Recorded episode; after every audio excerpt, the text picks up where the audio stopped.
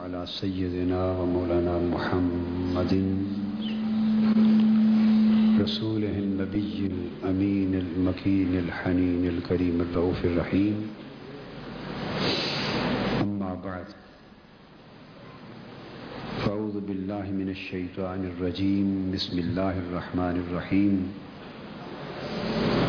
أومن كان ميتا فأحييناه وجعلنا له نورا يمشي به في الناس كمن مثله في الظلمات ليس بخارج منها كذلك زين للكافرين ما كانوا يعملون وكذلك جعلنا في كل قرية أكابر مجرميها لیم ليمكروا فيها وما یم يمكرون إلا بأنفسهم وما يشعرون صدق الله مولانا العظيم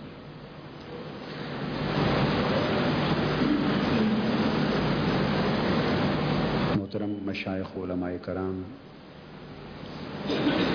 معزز خواتین و حضرات اور عزیزان گرامی قدر ہر العزت کا شکر ہے جس کی توفیق سے ہمیں نعمت ایمان نصیب ہوئی۔ اور ہم اسلام کی عظیم دولت کے ساتھ بہراور ہوئے۔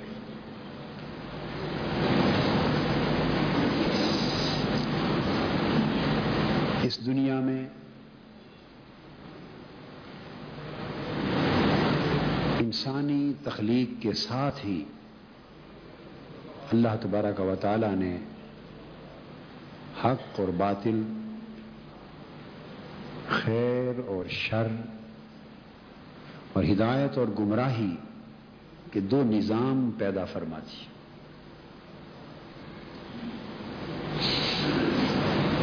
اور آج بھی انسان کی کامیابی،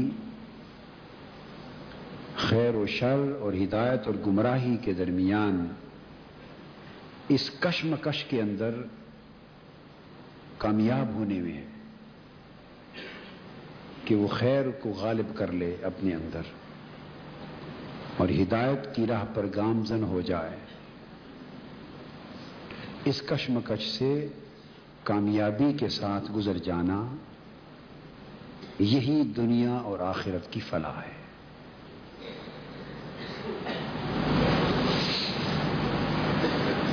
آج کا یہ خطاب جمعہ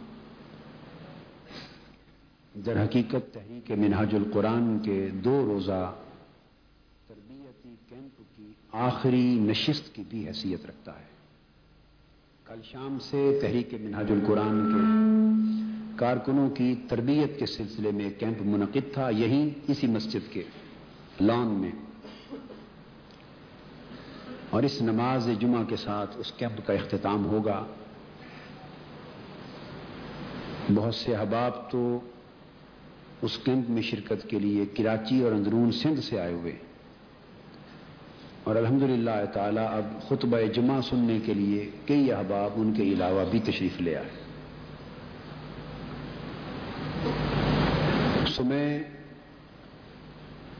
اس ملے جلے بہت بڑے اجتماع کی ضرورت کو سامنے رکھتے ہوئے یہ عرض کرنا چاہوں گا کہ آج کی میری گفتگو تربیتی نوعیت کی ہوگی۔ رات کا خطاب صرف کارکنوں کی تربیت سے متعلق تھا اور اس وقت جو خطاب کر رہا ہوں، یہ کارکنوں، تحریک منہاج القرآن کے سپاہیوں کے لیے اور امت مسلمہ کے افراد، مسلمانوں کے لیے بالعموم یعنی جملہ اہل اسلام کے لیے عمومی تربیت کی اہمیت کا حامل ہے۔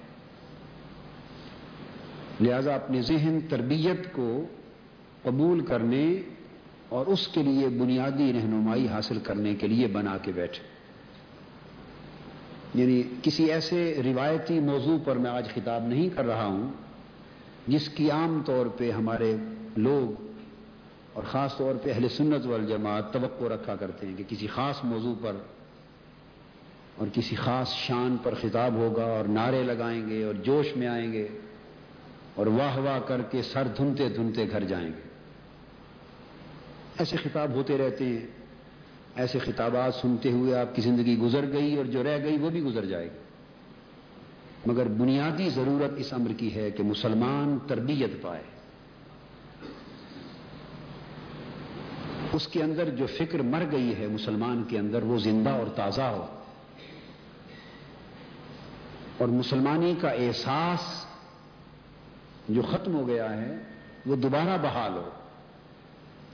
تاکہ آج کا مسلمان چلتی پھرتی لاشوں کی طرح زمین پر نہ چلتا پھرے، بلکہ ایک زندہ مسلمان بن جائے۔ نہ صرف جس کے اندر کی مسلمانی زندہ ہو، بلکہ وہ عالم کے اندر بھی مسلمانی کے نظام کو زندہ کر سکے۔ اس نقطۂ نظر سے میں چند ضروری باتیں آپ کے گوشت گزار کروں گا۔ آپ اگر اس اہمیت کو سمجھ جائیں تو بڑی کار آمد اور قیمتی باتیں ہوں گی۔ اور جوش و خروش اور نعرے کے نقطۂ نظر سے اتنی دلچسپ نہیں ہوں گی بولیے آپ کو جوش و خروش اور نیرے نعرے والا ہی خطاب چاہیے۔ یہ وہ خطاب چاہیے جس سے کچھ حاصل ہو اور انسان اپنے احوال کی اصلاح کا فکر کر سکے۔ کون سا چاہیے؟ ہاں، اللہ پاک یہ فکر ہمارے اندر پیدا کر دے۔ اللہ پاک نے جب عالم انسانیت کے سلسلے کا آغاز فرمایا تو سیدنا آدم علیہ السلام کو روئے زمین پر بھیجا۔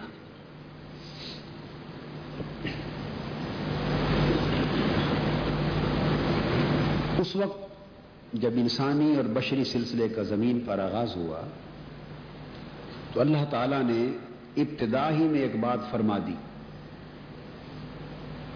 وہ فرمان کیا تھا؟ فرمایا بعدکم لبعد عدو۔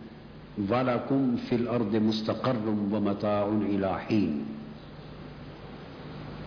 تو میں نے زمین پر سلسلہ بشریت اور سلسلہ انسانیت کا آغاز کر دیا ہے۔ لوگ یہاں پیدا ہوں گے، رہیں گے جیئیں گے، زندگی گزاریں گے، مگر تم میں سے بعض بعض کے دشمن ہوں گے۔ بعض بعض کے دشمن ہوں گے۔ تمہارے درمیان عداوت ہوگی، دشمنی ہوگی، مخالفت ہوگی۔ اور تمہارے لیے زمین میں ایک خاص عرصے تک، ایک خاص مدت تک مستقر اور متا یعنی رہنے کا سامان اور جینے برتنے کا سامان رکھ دیا ہے۔ جس سے تمہاری سیاسی سماجی اور معاشی زندگی کی ضرورتیں پوری ہوں گی۔ دنیا میں رہو گے اور تمہارے اندر دشمنیاں ہوں گی، مخالفتیں ہوں گی، اس کے نتیجے میں دھڑے بندیاں ہوں۔ گی مختلف گروہ اور مختلف جماعت پیدا ہوں گی۔ کیوں کہ بعدکم لبعدن عدو۔ تم میں سے بعض بعض کے دشمن ہو جائیں گے۔ تو یہ اشارہ اللہ رب العزت نے آدم علیہ السلام کو جب زمین پر اتارا تو زمین پر اتارتے ہی فرما دیا کہ انسانی زندگی اور انسانی معاشرے کے اندر طبقاتی کشمکش ہوگی اور آپس میں دشمنی اور عداوت کا ماحول ہوگا اور اس دشمنی اور عداوت کی بنا پر صاف ظاہر ہے مختلف گروہ اور مختلف جماعتیں وجود میں آئیں گی اب سوال پیدا ہوتا ہے کہ وہ گروہ اور جماعتیں کیا ہوں گی؟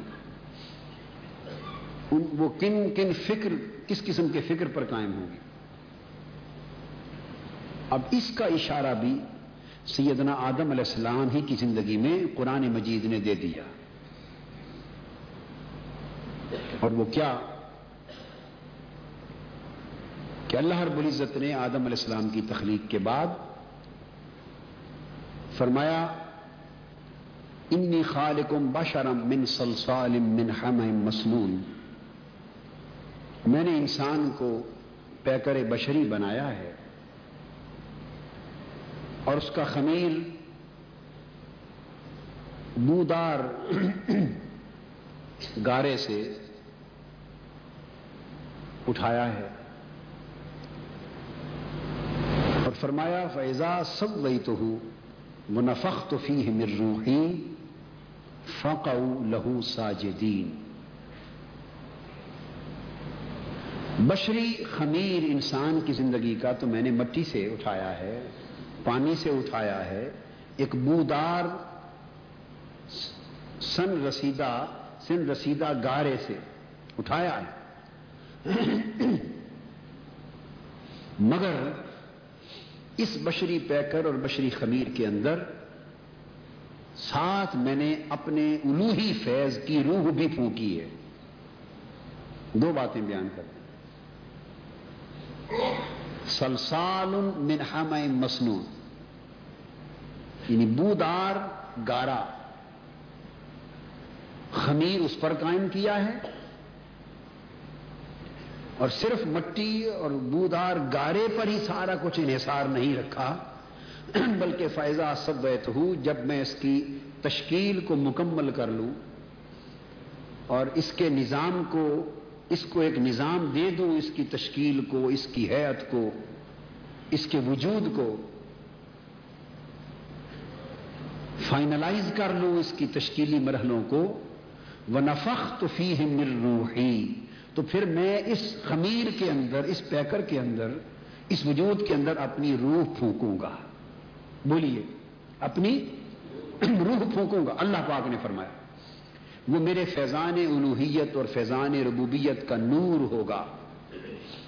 گویا اس بشری خمیر کا تیار ہونے والا جو پیکر ہے، وجود ہے، وہ چراغ دان بن جائے گا۔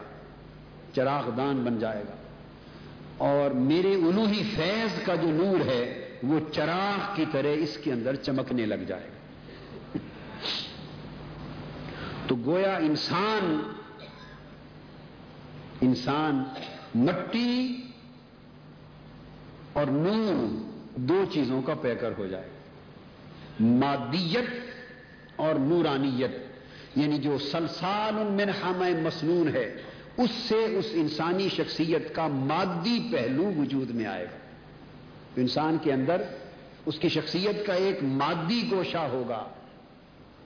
یہ اس کا فزیکل ایسپیکٹ ہوگا فزیکل ایسپیکٹ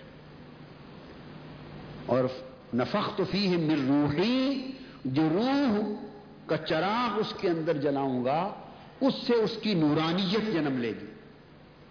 تو ہوگا ایک انسان، مگر اس انسان میں مادیت بھی ہوگی اور بولیے، نورانیت بھی ہوگی. مادیت کی بنیاد اس بودار گارے اور مٹی کے خمیر پر ہوگی اور نورانیت کی بنیاد میرے اس فیض کے نور پر ہوگی۔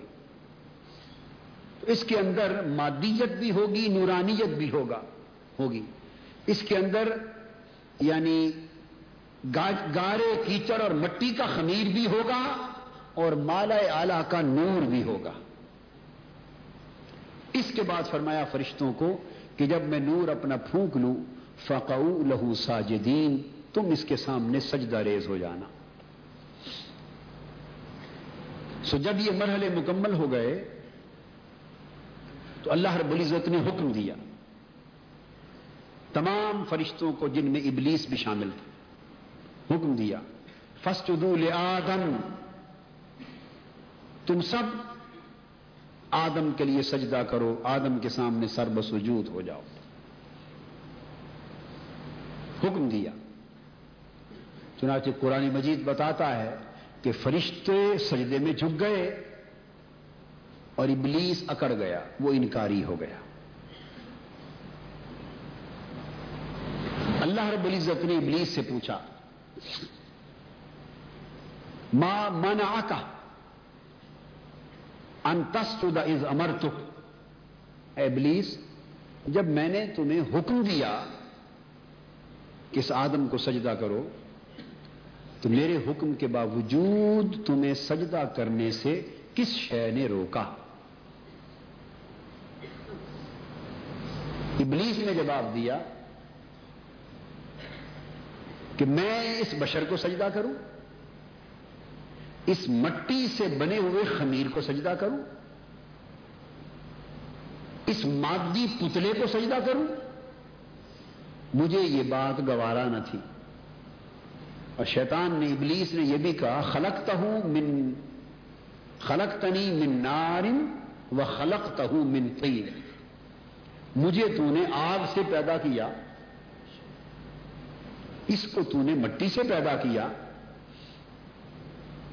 مٹی ایک مادی چیز ہے، نیچے گرنے والی چیز ہے، آگ اوپر اٹھنے والی چیز ہے، چمکنے والی، روشن ہونے والی چیز ہے۔ تو میں روشن ہونے والا ہو کر اس تاریخ وجود کو سجدہ کرتا؟ سو میں نے اس لیے سجدہ نہیں کی۔ اب جو بات یہاں عرض کرنا چاہتا ہوں، وہ یہ کہ ابلیس نے اس انسان، سیدنا آدم علیہ السلام کے وجود کا جو مادی پہلو تھا اس کو دیکھا۔ اور اس مادی پیکر کے اندر جو الوہی نور کا چراغ چل رہا تھا اس کو نہ دیکھا۔ مشاہدہ ابلیس کا درست تھا۔ مشاہدہ ابلیس کا۔ کیونکہ اس نے کہا میں بشر کو سجدہ کروں تو سیدنا آدم علیہ السلام بشر تو تھے۔ بشریت تو بولیے۔ تھی۔ قرآن مجید میں اللہ پاک نے خود فرمایا تھا، انی خالقم بشرن من سلسان من حمائم مسنو یہاں ایک ضمن بات آ گئی، وہ موضوع سے متعلق نہیں، مگر آپ کے لیے کار آمد ہے اعتقادی اصلاح کی خاطر۔ جملہ مترزہ کے طور پہ کہہ دوں۔ میں نے جملہ بولا کہ وہ بشر تو تھے، بشریت تو تھی۔ اس پر کچھ لوگوں کو تعجب ہوگا کہ اللہ کے نبی کو بشر کہہ دیا۔ کچھ کو ہوگا یا نہیں ہوگا؟ وہ لوگ جو عرصے سے سن رہے ہیں مجھے اور بات کو سمجھ رہے ہیں، الحمدللہ وہ تو تعجب کے دائرے سے ان کے ذہن نکل چکے ہیں۔ مگر ابھی بہت سی دنیا دین کے اس دائرے میں پڑی ہوئی ہے جن کو بہت سے علماء ابھی نور اور بشر کے جھگڑے میں جکڑے ہوئے ہیں۔ اہل کراچی جھگڑے ہوئے ہیں یا نہیں؟ کتنے جھگڑے ہوئے ہاتھ کھڑا کرے جو نور اور بشر کے جھگڑے سے ابھی نہیں نکلے؟ یہ بات میں نے اس لیے بتائی، سن لیں۔ بدقسمتی اس قوم کی اور اس امت کی، اور خاص طور پہ بر صغیر اور پاکستان کے مسلمانوں کی۔ بدقسمتی۔ کہ جنہیں دین کی تعلیم و تربیت کے لیے سوائے نزا اور جھگڑوں کے کچھ دیا ہی نہیں گیا۔ قوم بھی پھر جھگڑالو بن گئی ہے۔ انہیں کوئی سلو آشتی کی بات کرے تو پسند ہی نہیں آتی۔ یہ ذہن نشین کر لیں کہ اس وقت بھی ایسے دڑے کہ نورانیت کی بات کرنے والے راضی تب ہوتے ہیں جب بشریت کا بالکل انکار کر دیا جائے۔ ان کا دل تب ٹھنڈا ہوتا ہے۔ نور کی بات کرنے والے جب تک بالکل بشر ہونے کا انکار نہ کر لیں وہ سمجھتے ہیں نور ثابت ہی نہیں ہوتا۔ اور بشر کی بات کرنے والے جب تک نور کا کلی انکار نہ کر لیں ان کی بشریت ثابت نہیں ہوتی۔ یہ بات میری سمجھ میں آج تک نہیں آ سکی کہ نورانیت اور بشریت میں جھگڑا کیا ہے۔ یہ جھگڑا نہ قرآن میں ہے، نہ حدیث میں ہے، نہ دین میں ہے۔ یہ جھگڑا صرف ہمارے نفس کا پیدا کردہ ہے تاکہ دین میں فتن اور شر ہو۔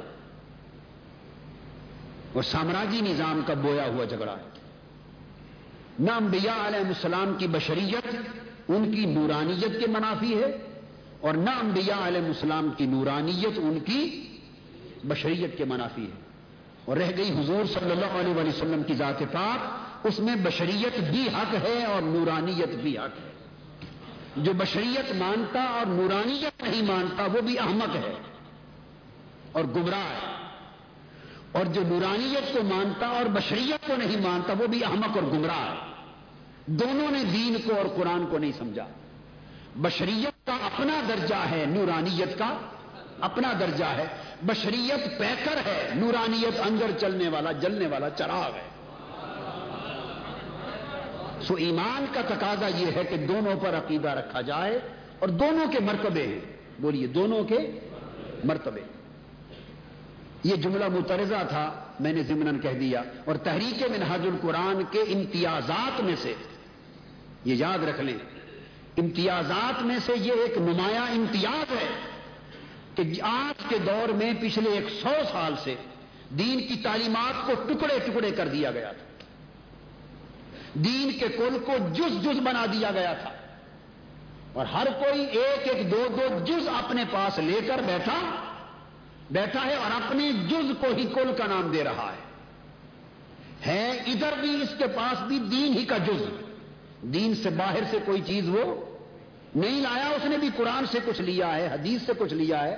دین ہی کا جز ہے، مگر بدقسمتی یہ ہے کہ وہ اس جز کو کل سمجھ رہا ہے۔ ادھر بھی دین ہی کا کوئی نہ کوئی جز ہے اس کے پاس، قرآن اور حدیث سے۔ مگر وہ اپنے جز کو کل سمجھ رہا ہے۔ اور جو جز اس کے پاس ہے، سمجھتا ہے یہ دین سے خارج ہے، کفر ہے۔ اور جو جز اس کے پاس ہے، وہ سمجھتا ہے یہ دین سے خارج ہے اور کفر ہے۔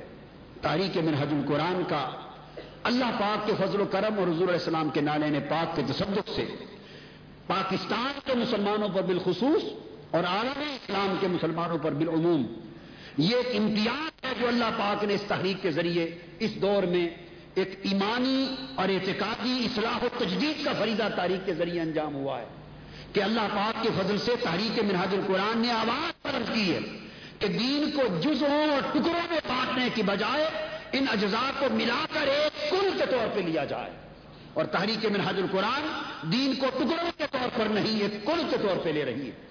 اجزاء کے طور پہ نہیں ایک کلیت کے طور پہ لے رہی ہے سو آپ کو یہ آواز کب ملے گی جہاں بشریت کی برکتوں کا بھی بیان ہو اور نورانیت کی برکتوں کا بھی بیان ہو۔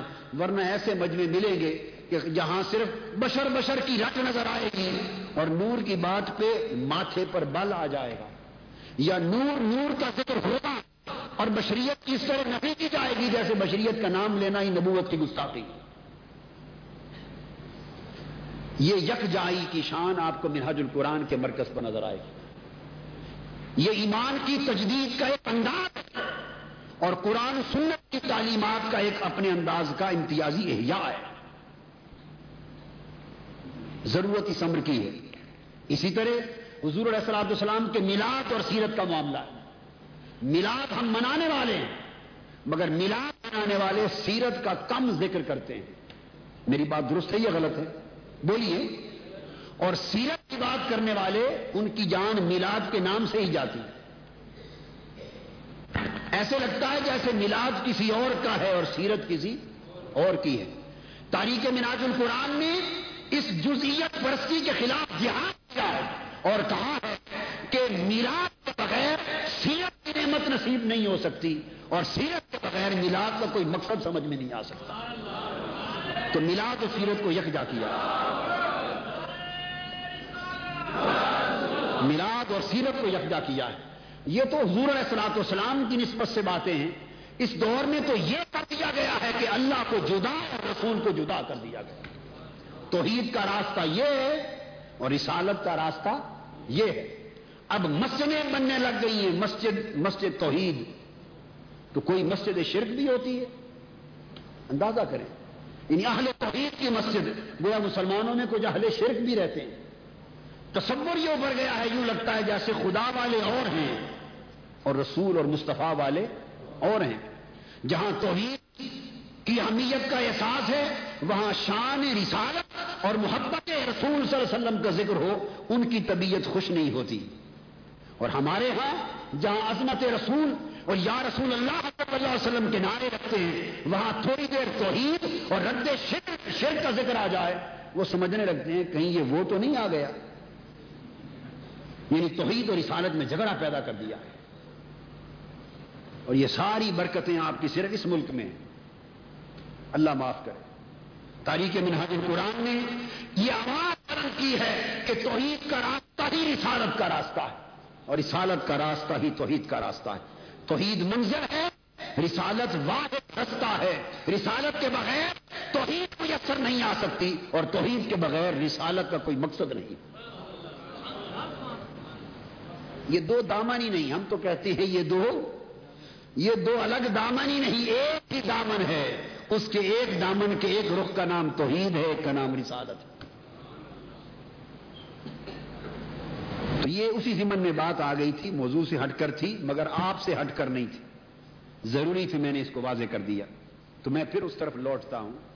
عرض یہ کر رہا تھا کہ جب شیطان نے کہا کہ یہ ابلیس نے کہا یہ بشر ہے، تو اس کی نکاح آدم علیہ السلام کے مادی پہلو پر تھی۔ اور نورانی پہلو پر، ان کی شخصیت کے نورانی پہلو پر نہ تھی۔ اب جو بتانا چاہتا ہوں یہ جو مادیت ابلیس دیکھ رہا تھا، انسان کی مادیت، اور آدم علیہ السلام کی مادیت کو، یہ مادیت فرشتوں نے نہیں دیکھی تھی؟ بولیے، فرشتوں نے بھی دیکھی تھی۔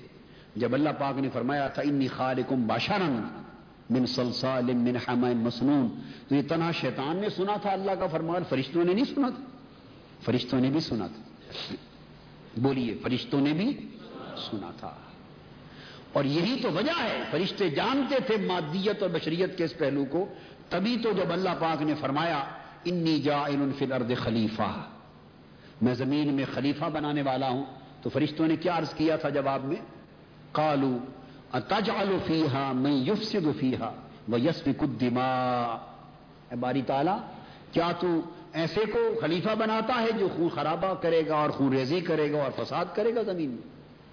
تو فرشتوں نے یہ جو کومنٹ دیا تھا، تبصرہ کیا تھا فرشتوں نے، انسان کی زندگی پر۔ بولیے، انسان کی زندگی پر جو تبصرہ کیا تھا، یہ نورانیت کا رخ دیکھ کر کیا تھا یا مادیت کا رخ دیکھ کر کیا تھا؟ بولیے نا۔ یہ دنگا فساد، قتل و غارت خوریزی یہ جو سارے عناصر ہیں اور خواص اور عوامل ہیں، یہ انسان کے اندر جو نورانی پہلو ہے، اس سے جنم لیتے ہیں یا جو بشری اور مادی پہلو اس سے جنم لیتے ہیں؟ ان کی نگاہ سلسال ان منہام مسنون پر تھی، بشری خمیر پر تھی، مٹی کی اجزاء پر تھی۔ اور وہ دیکھ رہے تھے کہ ان اجزاء سے بشر، بشریت کا خمیر بنا ہے لازمن دنگا فساد ہوگا۔ تو فرشتوں نے جب یہ کمنٹ کیا، تبصرہ کیا، تو نگاہ اس پہلو پر تھی۔ تو گویا مادیت کو فرشتے بھی دیکھ رہے تھے، شیطان ابلیس بھی دیکھ رہا تھا۔ تو فرق کیا ہوا؟ جب اللہ پاک نے حکم دیا کہ سجدہ کرو، تو ابلیس کی نگاہ مادیت میں اٹک گئی۔ ابلیس کی نگاہ مادیت اور بشریت میں اٹک گئی اور فرشتوں کی نگاہ مادیت سے آگے گزر گئی اور نورانیت تک جا پہنچی۔ ابلیس فقط مادی پہ کر دیکھتا رہا۔ انسانی میں خاص نقطہ سمجھانا چاہتا ہوں۔ انسانی شخصیت کا مادی وجود دیکھتا رہا، انسانی شخصیت کا مادی پہلو دیکھتا رہا اور سارا انسان اسی کو سمجھتا رہا۔ وہ جو مادی وجود تھا اور اس کا مادی خمیر تھا، اس نے سمجھا کہ ساری انسانیت یہی ہے۔ اس کی نظر مادیت سے گزر کر ہی نور کے چمکتے ہوئے چراغ تک نہ پہنچی۔ اور اس نے یہ نہ کہ اس مادی انسان کے اندر کوئی نورانی انسان بھی ہے۔ اور فرشتوں نے مادی انسان کو دیکھا، مگر اسے پردہ پت کر نگاہ آگے گزر گئی اور جا کے اٹکی کہاں نورانی انسان پر۔ جہاں انہی فیض کے نور کا چراغ جل رہا تھا۔ سو فرشتوں کی جن کی نگاہ مادیت سے گزر کے نورانیت تک پہنچی، وہ سجدائے گئے۔ اور جس ابلیس کی نگاہ مادیت میں الجھ کے رہ گئی، وہ انکاری ہو گیا۔ سو جو انکاری ہوا، مادیت میں الجھ کر اسے مردود بنا دیا گیا۔ اسے مردود بنا دیا گیا۔ جو نورانیت اور روحانیت تک جا پہنچے، انہیں مقرب بنا دیا گیا۔ انہیں مقرب بنا دیا گیا۔ یہاں سے ہوئے زمین کے اوپر دو فکر وجود میں آ گئے۔ دو فکر وجود میں آ گئے، مادی فکر اور روحانی فکر۔ اب یہاں سے ایک اور پہلو اعتقادی بھی ہے، مگر میں اس طرف نہیں جا رہا۔ میں آج کے موضوع کی طرف آپ کو لا رہا ہوں، یہ ایک نئی جہت ہے۔ یہ بات کی ایک نئی جہت دو سوچیں وجود میں آ گئی مادی سوچ اور روحانی سوچ۔ ابلیس کہ وجود کے جس سوچ اور فکر نے جنم لیا، وہ مادی فکر تھا۔ جس نے انسانی زندگی اور انسانی زندگی کا بتما نظر فقط مادیت کو سمجھ لیا اور اس نے مادیت سے آگے کسی شے کو نہ دیکھا۔ اور فرشتوں کے وجود سے جس فکر نے جنم لیا، وہ روحانی اور نورانی فکر تھا۔ جنہوں نے مادیت کو فقط ایک ذریعہ اور پردہ جانا اصل منظر چمکتے ہوئے نور کو سمجھا۔ وہ آگے گزر گئے۔ سو نورانی فکر اور مادی اور ظلماتی فکر دو چیزیں دنیا میں وجود میں آ گئیں۔ شیطانی قوتیں آج بھی انسانی معاشروں کے اندر مادی فکر کو فروغ دے رہی ہیں۔ اس بنیاد کو سمجھانے کے بعد اب ڈائریکٹلی ہم اس معاشرے میں آ گئے۔ اب لنک سمجھ گئے نا آپ بات۔ آج بھی ابلیسی اور شیطانی قوتیں انسانی معاشروں کے اندر ظلماتی فکر، مادی فکر کو رواج دے رہی ہیں، فروغ دے رہی ہیں اور وہ اندھیرا پھیلانا چاہتی وہ مادیت کو ہمارا اصل منتہا اور مقصود بنانا چاہتی اور آج کے معاشرے میں وہ فکر جو، نورانی فکر جو ملائکہ سے وجود میں آئی تھی، جو مادیت کو نہیں، روحانیت کو فروغ دینا چاہتی ہے، وہ بھی انسانی معاشرے میں کار کر، کام کر رہے وہ جو فرمایا تھا باد کم لباد تم میں سے باز باز کے دشمن ہوں گے۔ یہاں سے دشمنی کی بنیاد وجود میں آ گئی۔ کہ ایسے طبقے، ایسی جماعتیں، ایسی تنظیمیں، ایسے لوگ، ایسے افراد، ایسے فکر بھی دنیا میں کام کریں گے۔ جو انسان کو فقط مادی انسان بنانا چاہیں گے۔ آج بولیے انسان مادی انسان بن رہا ہے یا نہیں؟ بولیے۔ اور سارا معاشرہ اور سارا نظام انسان کو مادیت کے گڑے میں دھکیل کر تباہ کر رہا ہے کہ نہیں؟ ابلیسی فکر انسان کو فقط مادی انسان دیکھنا چاہتی اور ملکوتی فکر، وہ فرشتوں والی مالا اعلی کی فکر، وہ انسان کو اس مادی انسان کے پردے میں روحانی انسان دیکھنا چاہتی۔ سوال، بہت سے مشن اور تحریکیں انسان کو مادیت کا پیکر بنانے کی فکر میں ہیں اور تحریک منہاج القرآن آج انسان کو روحانیت کا پیکر بنانے کی فکر میں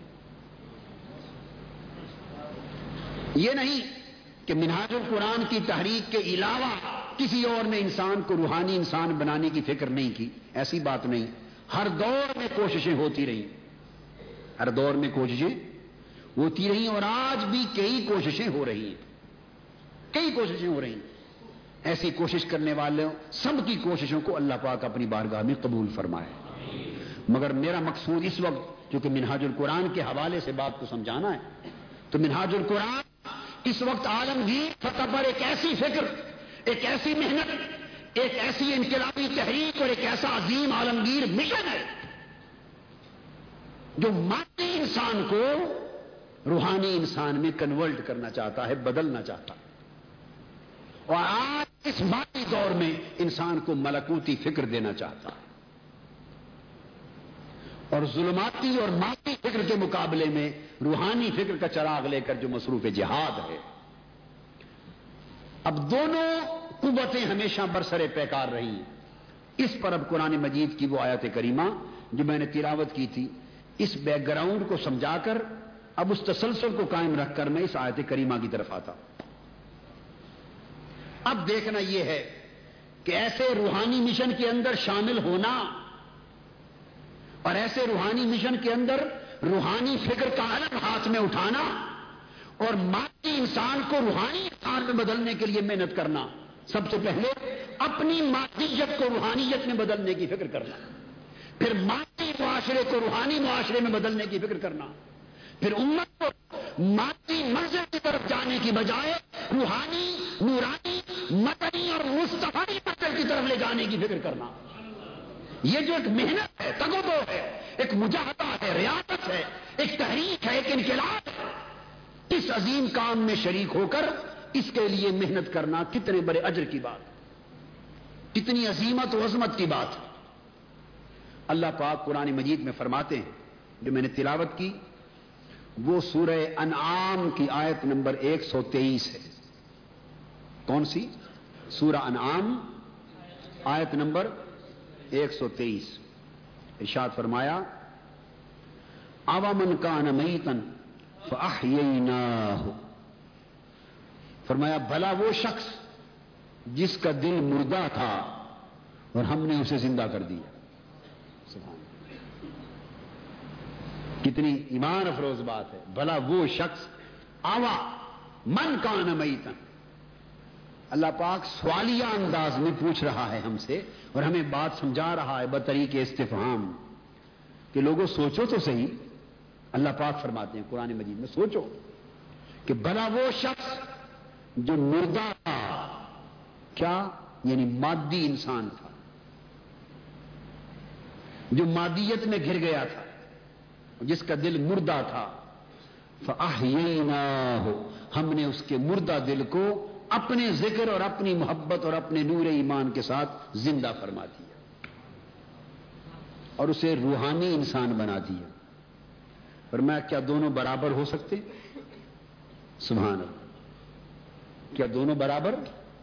وہ جو مردہ دل ہے، وہ اور زندہ دل، کیا دونوں برابر ہو سکتے؟ ہائے ہائے۔ اور اشارہ اس امر کی طرف ہے کہ دیکھنے میں تو انسان ہی ہے۔ دیکھنے میں تو انسان ہی ہے۔ پانچ، ساڑھے پانچ، چھ فٹ کا ایک قد ہے، جسم ہے، مادی جسامت ہے۔ سر بھی ایک جیسا، بال بھی، آنکھیں بھی، ناک بھی ایک۔ رنگ بھی گورا، ساملا۔ بازو، ٹانگیں، ہاتھ، کھانا، پینا، ہاتھ، پاؤں، جیکٹیں، ویسکوٹ، لباس، داڑھی۔ دیکھنے میں تو ایک ہی جیسی شکل ہے۔ سارے ہم ایک جیسے ہی لگ رہے ہیں۔ ٹھیک ہے نا؟ مگر کسی کو کیا خبر؟ کسی کو کیا خبر کہ سینے کے اندر جو ایک گوشت کا لوتھڑا ہے، جس کو دل کہتے ہیں، کس کا زندہ ہے، کس کا مردہ ہے؟ کیا خبر؟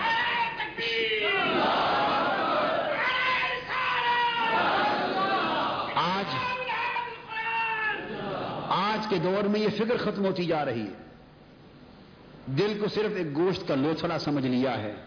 سرکولیشن آف بلڈ کا پمپ سمجھ لیا ہے کہ صرف اس میں خون آتا ہے، صاف ہو کے جس میں گردش کرتا اور زندہ اور مردہ دل کا تصور ختم ہو گیا۔ اور کہنے والے سمجھتے ہیں کہ یہ صوفیاء نے فکرا نے، اولیاء روحانیت کی بات کرنے والوں نے اپنے پاس سے گھڑ لی ہیں، یہ باتیں۔ کہتے ہیں نا، یہ قرآن مجید کو دیکھیے، قرآن کیا کہتا ہے۔ قرآن کہتا ہے، نادانو، تمہیں کیا خبر؟ اللہ پاک فرما رہے ہیں، بھلا وہ جس کا دل مردہ ہے۔ اور وہ جس کے دل کو ہم نے زندہ کر دیا، تو مردہ دل والا انسان اور زندہ دل والا انسان دونوں دیکھنے میں تو برابر ہے مگر ہماری نگاہ میں برابر نہیں۔ ہے کہاں وہ دل جو غافل ہے؟ کہاں وہ دل جو ہماری یاد سے غافل ہے؟ اور کہاں وہ دل جو ہماری یاد سے شاغل ہے؟ کہاں وہ جبی جو دولت کی پجاری ہے؟ اور کہاں وہ جبی جسے میرے ہماری بارگاہ کے سجدوں میں لذت آتی ہے؟ کہاں وہ آنکھیں جو دنیا کی چمک پر لگ گئی ہیں؟ اور کہاں وہ آنکھیں جو ہمارے عشق میں چھم چھم آنسو برساتی کہاں وہ چتر جو ہماری نافرمانی میں مگن ہیں؟ اور کہاں وہ وجود جو ہماری طاعت میں ریزا اور شکستہ ہو گئے اور کہاں وہ دل جو ہماری یاد سے غافل ہو کر مردہ ہو گئے ہیں؟ اور کہاں وہ دل جو ہمارے ذکر میں شامل ہو کر زندہ ہو گئے ہیں۔ اور کہاں وہ دل جن سے ظلمت اور تاریخی پھوٹ رہی ہے۔ اور کہاں وہ دل جو چمکتے ہوئے چار ہمارے دنیا میں اجالا پھیلا رہے ہیں۔ فرمایا کیا دونوں برابر ہو سکتے ہیں؟ اللہ پاک فرما رہے ہیں، پوچھ رہے ہیں۔ کیا دونوں برابر ہو سکتے ہیں؟ تو ایمان سے بولیے، آپ نے کون سا بننا ہے؟ مردہ دل والا بننا ہے یا زندہ دل والا بننا ہے؟ جی؟ تو زندہ دل والا بننا ہے، تو پھر کسی ایسی صحبت اور مشن میں آنا پڑے گا نا، جو جن کی محنت دلوں کو زندہ کرنے کی محنت ہے۔ کسی ایسے مشن میں آنا پڑے گا نا۔ بولیے۔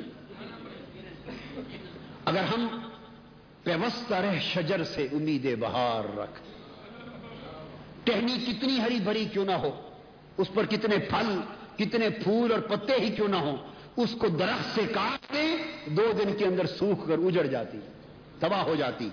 مرد مسلمان، کتنا نیک سال عبادت گزار، صاحب عمل کیوں نہ ہو، اسے کسی نیکی اور بلائی کے درخت کے کاٹ کے تنہا کر دے، شیطان اور نفس حملے کر کے اسے اجاڑ کے رکھ دے گا۔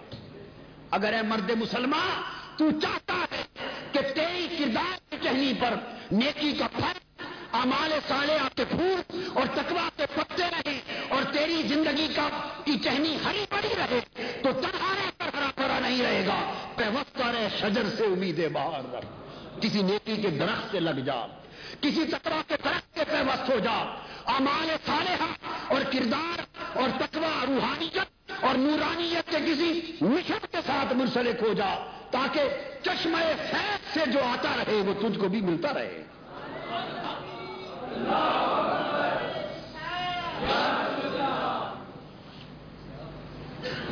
تو فرمایا، کیا مردہ دل اور زندہ دل برابر ہو جائیں گے؟ بولیے نا، ہم نے تو برابر بنا لیے نا۔ نہیں بنا لیے؟ جی؟ ہم تو برابر بنائے پھرتے ہیں نا۔ ہمارے یہاں تو فرق مالدار اور غریب کی ہے۔ کس کے پاس مال و دولت اور کوٹھی ہے اور کس کے پاس نہیں ہے؟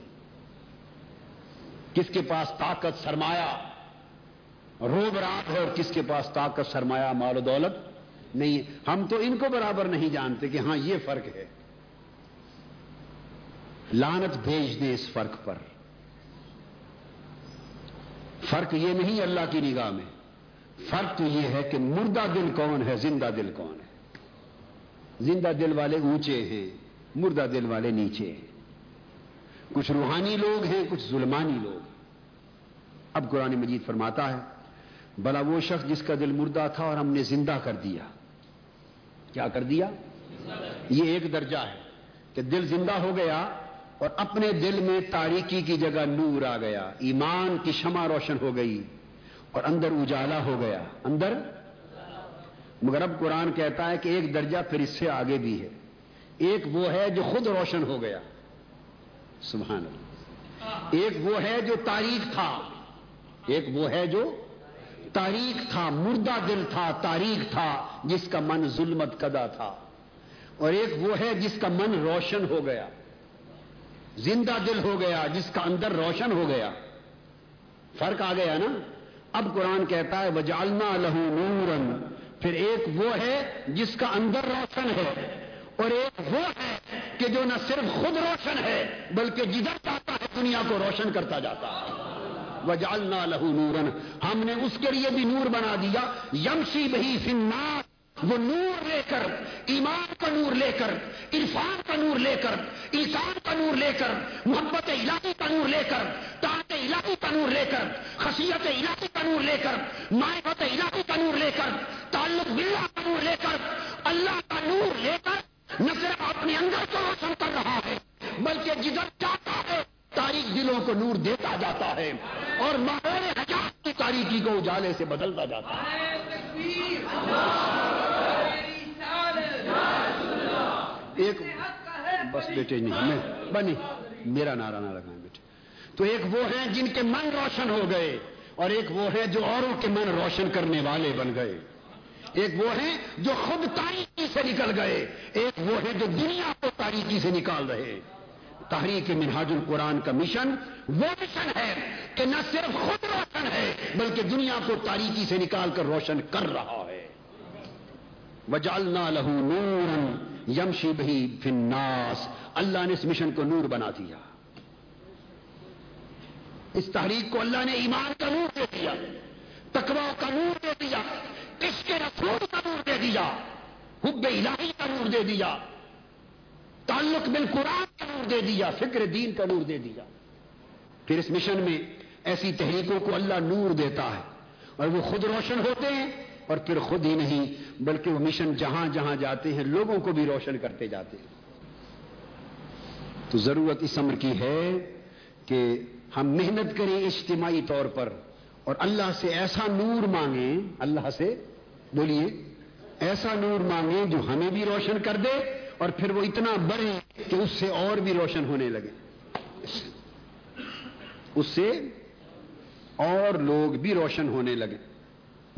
ایسا نور اللہ سے مانگے۔ اب اس کی مثال، اور اب آگے فرمایا، سو وہ جس کو ہم نے خود روشن کر دیا اور جو لوگوں میں چلتا ہے تو لوگوں کو بھی روشن کرتا جاتا ہے۔ سبحان اللہ۔ اب یہاں سے فیض کے سلسلے کا بیان آ گیا نا۔ لوگ کہتے ہیں کسی کو کسی سے فیض نہیں ملتا کیسے نہیں ملتا؟ قرآن کہہ رہا ہے۔ مجالنا الہ نورن یمشی بہی فناس ہم نے، وہ بھی ہیں جن کو ہم نے ایسا نور دے دیا کہ وہ اپنا نور لے کر لوگوں میں چلتا ہے۔ اور نور لوگوں میں بانٹتا اور تاریکیوں کو اجالوں میں بدلتا ہے۔ فرمایا، بھلا یہ لوگ جو دنیا میں نور بکھیر رہے ہیں اور روشنی اور اجالا بانٹ رہے ہیں، یہ لوگ تمم ماتا فض ظلمات سب خارج منہا یہ لوگ اور وہ لوگ جو اندھیرے میں بھٹک رہے ہیں، تاریکی میں بھٹک رہے ہیں اور خود بھی تاریکی سے نہیں نکلے۔ یہ تاریکی میں بھٹکنے والے اور دنیا میں نور بانٹنے والے۔ فرمایا، بھلا، یہ دو کیسے برابر ہو سکتے؟ یہ قرآن مجید کا مشنوں کا مقابلہ ہو رہا ہے۔ میری بات سمجھ رہے ہیں کہ نہیں؟ مشنوں کا مقابلہ ہو رہا ہے۔ بلا وہ جو تاریکی میں بھٹک رہے مادیت کو فروغ دے رہے، ظلمتوں کو فروغ دے رہے، اور وہ جو انسان کو روحانی اور نورانی انسان بنا رہے، اور روحانیت کو فروغ دے رہے ہیں اور اللہ کا عطا کردہ نور اللہ کے بندوں میں بانٹ رہے ہیں۔ وہ جو گمراہی پھیلا رہے ہیں اور وہ جو ہدایت پھیلا رہے ہیں۔ فرمایا، کمم مسل ہو وہ اس کی مثل کیسے ہو سکتا ہے؟ وہ دو برابر نہیں ہو سکتے۔ مگر کزال کزین کافرین ما کانو یا ملون مگر جو لوگ کفر کرنے والے اور انکار کرنے والے ہیں، ہم نے ان کے اندر ایسا گمنڈ ان کو دیا گیا ہے کہ وہ کرتے تو گمراہی پھیلانے کا کام ہے، مگر اس گمنڈ میں ہے کہ شاید ہم ہدایت پھیلا رہے ہیں۔ وہ اپنے کاموں کو درست سمجھ رہے ہیں۔ ان کو گمنڈ ہے۔ وہ جو عمل کرتے ہیں اس پر انہیں ان کو زینت کی نگاہ سے دیکھتے، پسند کرتے اور اس خیال میں ہے کہ ہم بڑا اچھا کام کر رہے ہیں۔ تو جیسے نیکی اور تقوی پھیلتا ہے بعض مشنوں سے اور بعض لوگوں سے اور بعض جماعتوں اور تنظیموں سے نیکی اور تقوی اور ہدایت کا نور پھیلتا ہے اور اس سے علاقے مقرر ہوتے زمانے مقرر ہوتے ہیں۔ اسی طرح گمراہی اور تباہی پھیلتی ہے بعض لوگوں سے۔ بعض لوگوں کے ذریعے گمراہی اور تباہی پھیلتی ہے اور اس کے بھی علاقے ہوتے۔ یعنی خیر کا ایک اپنا نظام ہے اور شر کا ایک اپنا نظام ہے۔ ادھر ملکوتی قوتیں کام کر رہی ہیں انسانی معاشروں میں، ادھر ابلیسی اور ظلماتی قوتیں کام کر رہی ہیں انسانی معاشروں میں۔ تو ایسے حال میں اپنے ایمان کو بچانا اور اس کو فروغ دینا لازم ہے اس عمر کے لیے کہ ہم ملکوتی اور نورانی قوتوں کے ساتھ مل جائیں۔ اب قرآن مجید فرماتا ہے، دوسری طرف۔ اگلی آیت۔ وہ کزار کا جالنا فی کل کرجن اکابر مجرمی فرمایا، جیسے ہم نے لوگوں کو زندہ دل دیے، پھر انہیں نور دیا اور نور دے کر فرمایا کہ اب میرے بندوں میں چلو، گھومو پھرو، چلو۔ اور میرا عطا کردہ نور میرے بندوں میں بانٹو تاکہ انسانی ماحول کے اندر گمراہی کا پھیلا ہوا اندھیرا اس نور کے ذریعے اجالے میں بدل جائے۔ تو جیسے میرے بندے علاقوں میں میری ہدایت کا نور پھیلا رہے ہیں، فرمایا اسی طرح علاقوں، بستیوں اور ملکوں میں کچھ لوگ ایسے ہیں جو گمراہی کے اندھیرا پھیلا رہے ہیں۔ ایک نظام ہے۔ وقت اور اسی طرح جالنا فی کل کرجن اکابر مجرمی ہم نے ہر ملک میں، ہر شہر اور ہر بستی میں پورا ایک نظام آ گیا نا، تنظیم ہو گئی۔ ہر ملک میں، ہر بستی میں، پھر ہر شہر میں، ہر صوبے میں، ہر ملک میں، ہر خطے میں۔ تو گویا چھوٹا، پھر اس سے بڑا، پھر اس سے بڑا، پھر اس سے بڑا۔ جس طرح خیر کی ایک پوری تنظیم بن گئی، اس طرح شر کی بھی ایک پوری تنظیم بن گئی۔ ہدایت ہدایت پھیلانے والی ایک پوری تنظیم بن گئی۔ شر گمراہی پھیلانے والی بھی ایک پوری تنظیم بن گئی۔ انسان کو مادیت کی تباہی میں سکیلنے والی ایک پوری جماعت بن گئی۔ اس طرح انسان کو روحانیت کی طرف بلانے والی بھی پوری جماعت بن گئی۔ انسانی معاشرے میں یہ کشمکش چل رہی ہے باد کم لباد ندون کہ تم میں سے باز باز کے دشمن ہوں گے۔ خیر و شر کی یہ کشمکش ہے جو چلتی رہے گی۔ اور بد گمراہی کی طرف کیا فرمایا؟ اسی طرح ہم نے ہر بستی، ہر شہر، ہر کریا ہر خطے میں کچھ لوگ بنائے، اکابر بڑے وڈیرے بنائے،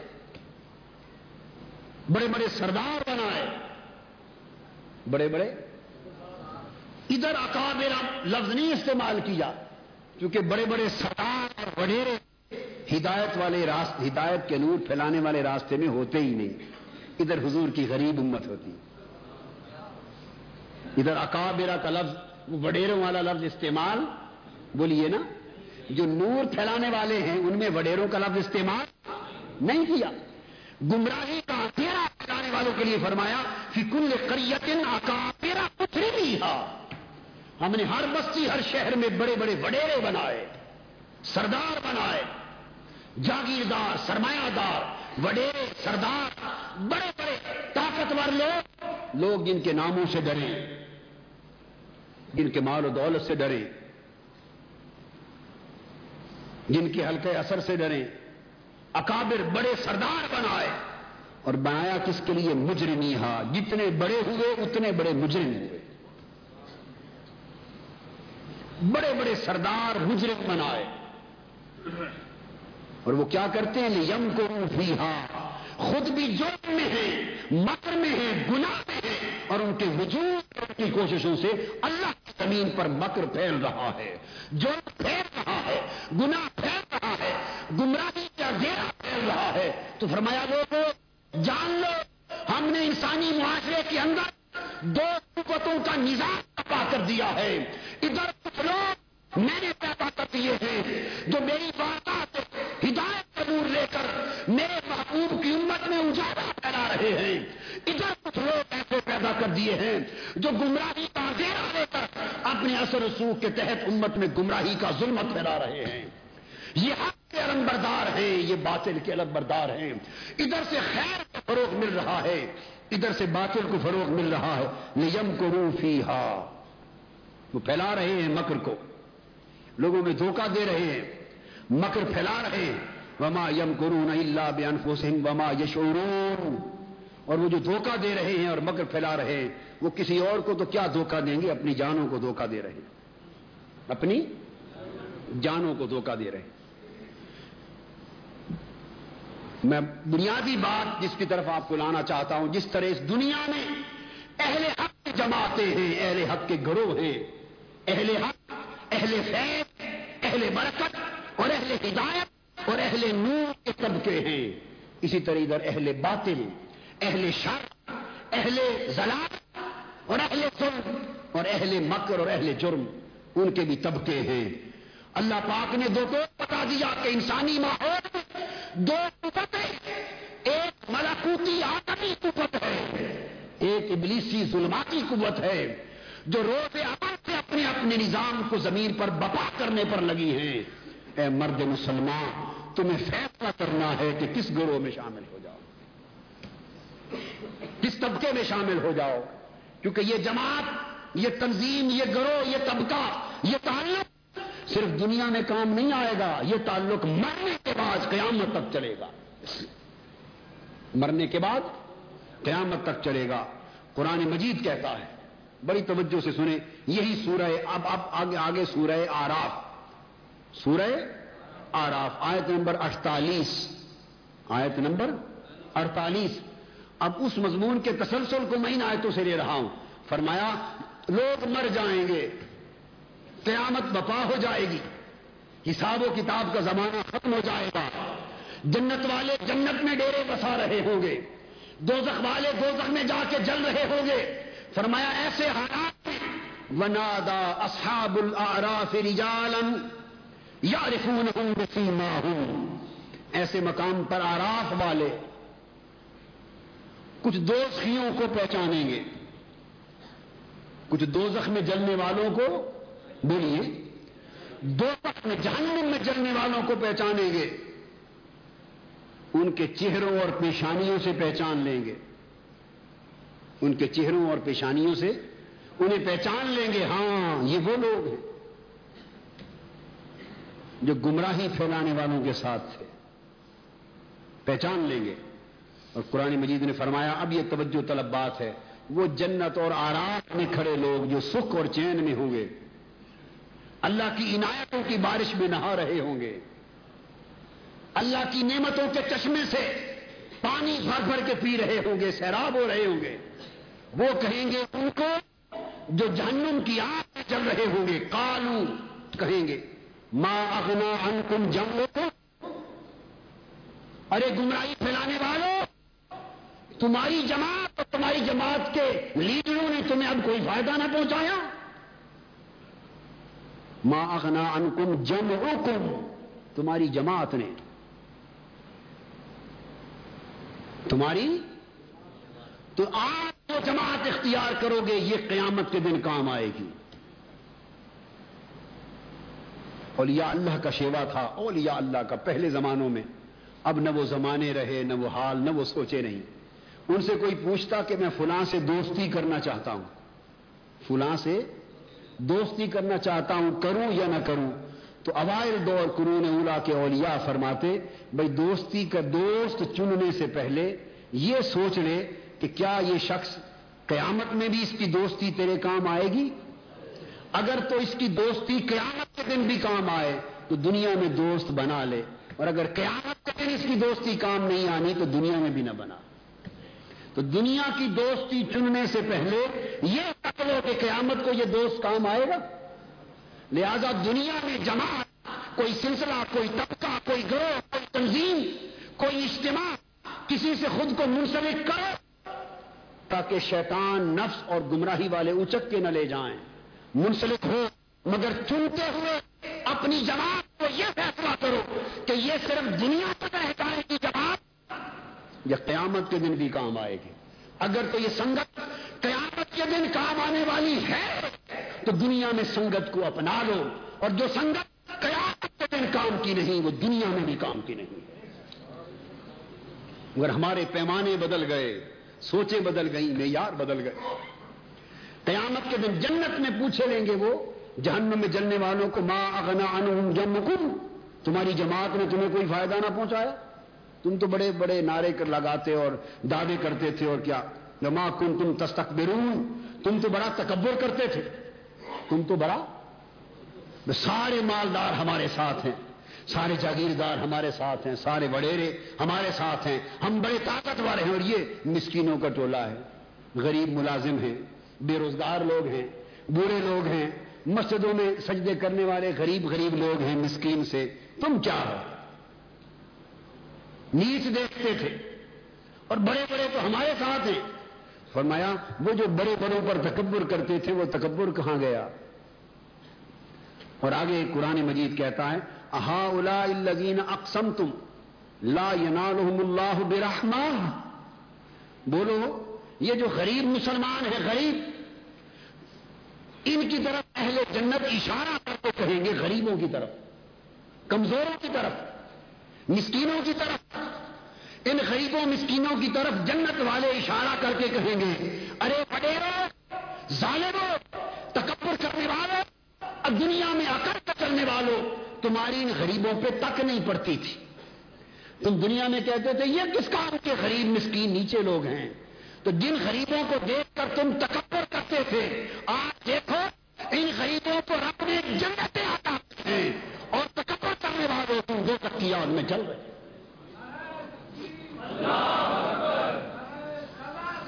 تو بولو اصل بڑے یہ غریب نکلے یا تم نکلے؟ اور حکم ہوگا ان کو ادخل الجنت لا خوف علیکم ولا هم تحزنون۔ حکم ہوگا، جاؤ۔ جن کا لوگ مذاق اڑاتے تھے، جاؤ۔ جنتوں کے دروازے تمہارے اوپر کھول دیے گئے۔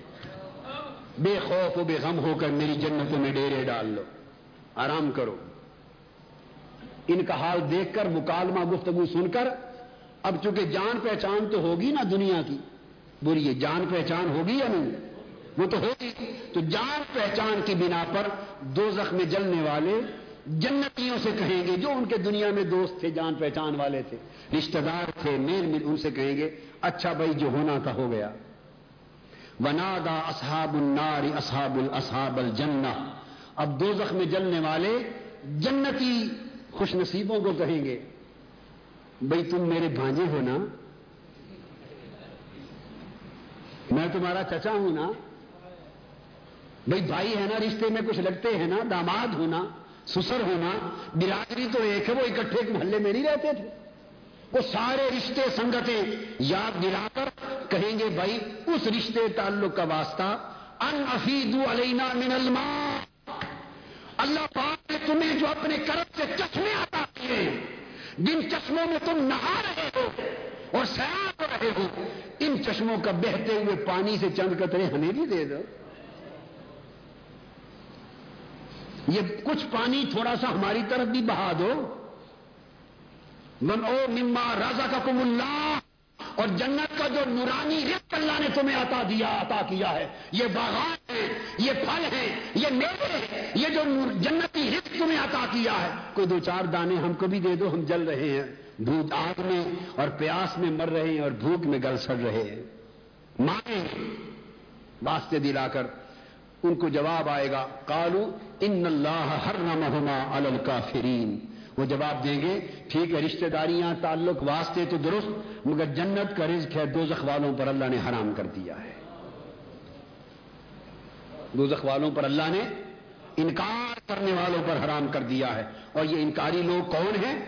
اللہ دین و لائبن و دنیا یہ جاننے والوں کو اپنے کون لوگ ہوں گے؟ وہ لوگ جنہوں نے دنیا میں اپنے دین کو کھیل اور تماشا بنا دیا تھا۔ یہ دو میں جلنے والے ہوں گے کون؟ پر میں اللہ دین دین لائبا یہ وہ لوگ ہوں گے جنہوں نے دین کو کھیل تماشا بنا دیا تھا۔ موم کی گڑیا بنا دیا تھا۔ جہاں دل میں آیا دین لگا لیا، جہاں دل میں آیا ہٹا لیا۔ دین کی جتنی بات چاہی، قبول کر لی، جو چاہا چھوڑ دیا۔ جنہوں نے دنیا میں دین کو کھیل تماشا بنایا تھا، دین کو سنجیدہ طور پہ نہیں لیا تھا، خود کو دین کے لیے وقت نہیں کیا تھا، دین پابند نہیں کیا تھا، دین کی اطاعت کے لیے محنت نہیں کی تھی، اور اپنی زندگی میں دین کو نافذ نہ کیا تھا۔ دین کا نام بھی لے کے تھے، مذاق بھی اڑاتے تھے۔ مغرت الحیات دنیا اور دنیا کے مار و دولت نے جنہیں دھوکے میں مبتلا کر دیا تھا۔ جو مرنا بھول گئے تھے، جن کو قبر یاد آ رہی تھی، جنہیں محشر کا دن یاد نہ رہا تھا، جنہیں جزا و سزا یاد نہ رہی تھی، جو اس چند روزہ دنیا کے حرص و لالچ اور مار دولت کو سب کو سمجھ بیٹھے تھے، جنہوں نے سمجھا تھا کہ انسان تو ماری جانے والا انسان ہے، روحانیت کوئی شے نہیں۔ مرنے کے بعد کچھ نہیں۔ جنہوں نے کہا، بابر بیش کو کہ عالم دوبارہ نیس یہی دنیا ہے کما لو لوٹ لو گھر بنا لو مار بنا لو۔ دنیا کو وقت دو، اللہ کے دین کے لیے کوئی وقت نہیں۔ دنیا کمانے کے لیے محنت کرو۔ اللہ کا دین سر بلند کرنے کے لیے کوئی محنت نہیں۔ پوری زندگی دنیا کے لیے گما دو۔ اللہ کے دین کے لیے کچھ فرصت نہیں۔ جنہوں نے دین کو تو تماشا بنا لیا اور دنیا کو حقیقت بنا لیا۔ فرمایا، وہ جل رہے ہوں گے۔ وہ لوگ جو دنیا کی اس چمک میں اللہ کے دین کو بھول گئے تھے، انہیں آواز آئے گی، میری جنت کی نعمتوں کو مانگنے والا۔ مانا ہے کہ اللہ کی آواز آئے گی۔ ارے آپ میں چل کر میری جنت کی نعمتیں مانگنے والا، سن لو فل یوم ننسا ہوں کما نسول کا یوم ہاتا جس طرح دنیا میں تم ہمیں بھول گئے تھے، اب ہم تم کو بھول گئے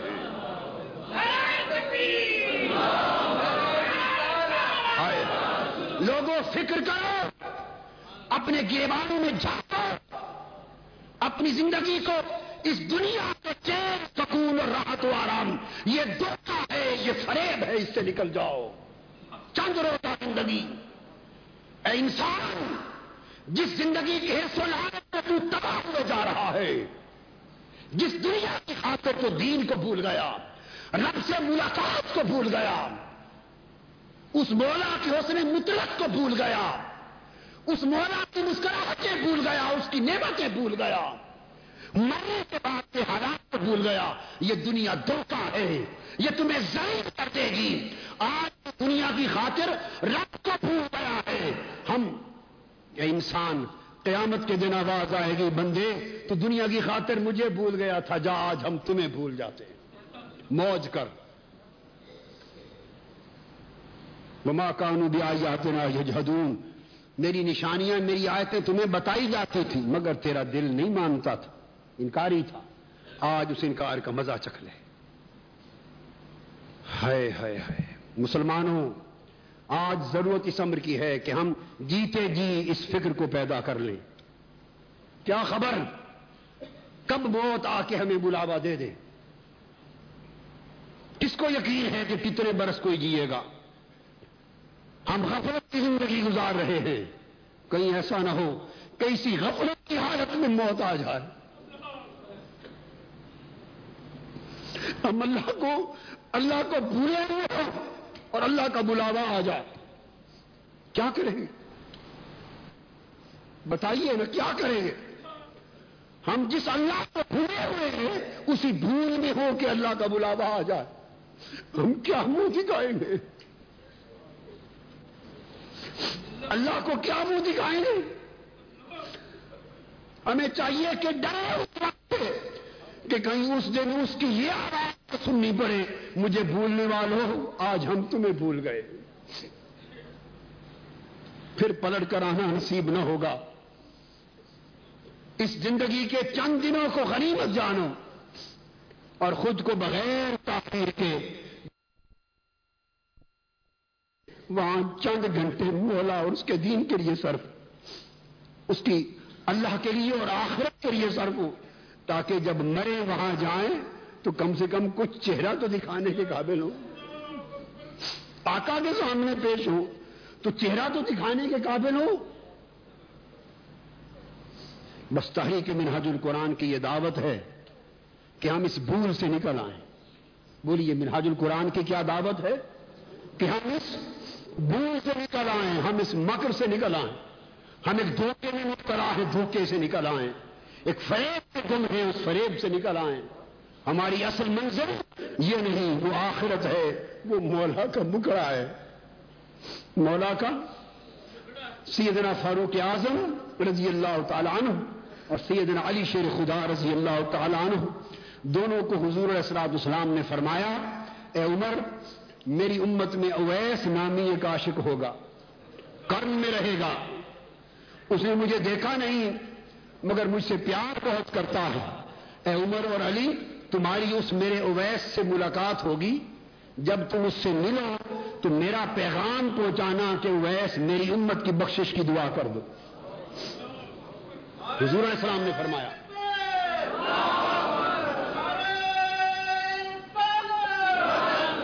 میرا پیغام پہنچانا، میرے ویس میری امت کی بخشش کی دعا کر دے۔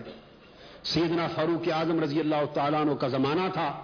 آپ اور سیدنا علی رضوان اللہ تعالی علیہما دونوں مل کر کرن پہنچے اور حضرت اویس سے کرنی سے جا کے ملے۔ حضرت اویس کرنی اپنی گدڑی میں بیٹھے تھے، ملاقات ہوئی، باتیں ہوئی۔ تھوڑی دیر حضرت ویس کرنی نے بات کی۔ کیا؟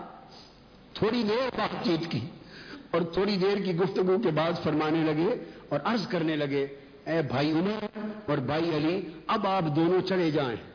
قیامت قریب ہے، مجھے اس کی تیاری کر دینے دو۔